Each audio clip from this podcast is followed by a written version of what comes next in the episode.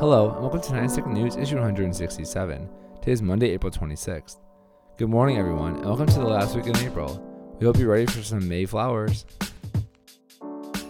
Restaurant warfare for new hires. As the country continues to open up, the demand for restaurants is skyrocketing. The only problem?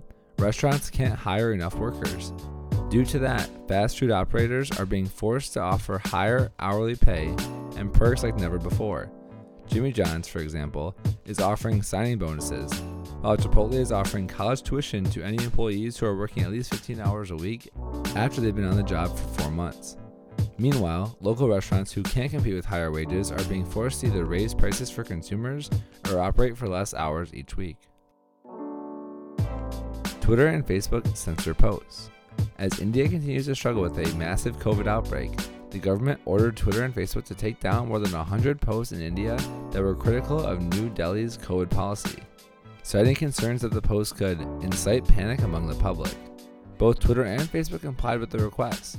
However, while Facebook did not respond to comments, Twitter did immediately disclose both the government's request and their response. This week on Wall Street, tis the season for earnings. More than one third of the S&P 500 will report quarterly results this upcoming week including giants such as Alphabet, Google, Microsoft, Apple, and Tesla. Overall, more than 181 companies out of the 500 will have earnings calls this week, and analyst expectations have those companies increasing revenue by 34% year over year. The richest man in the world has Saturday night plans.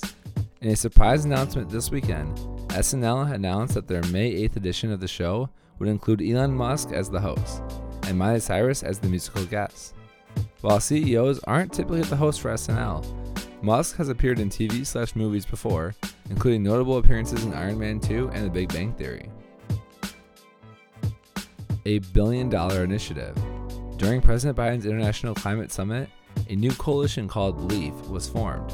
This partnership will dedicate more than $1 billion in 2021 alone to large scale forest protection, and so far the members include the UK, US, Norway, Airbnb, Amazon, Bayer, GSK, Nestle, and Unilever, making it the largest ever private sector investment in forest sustainability.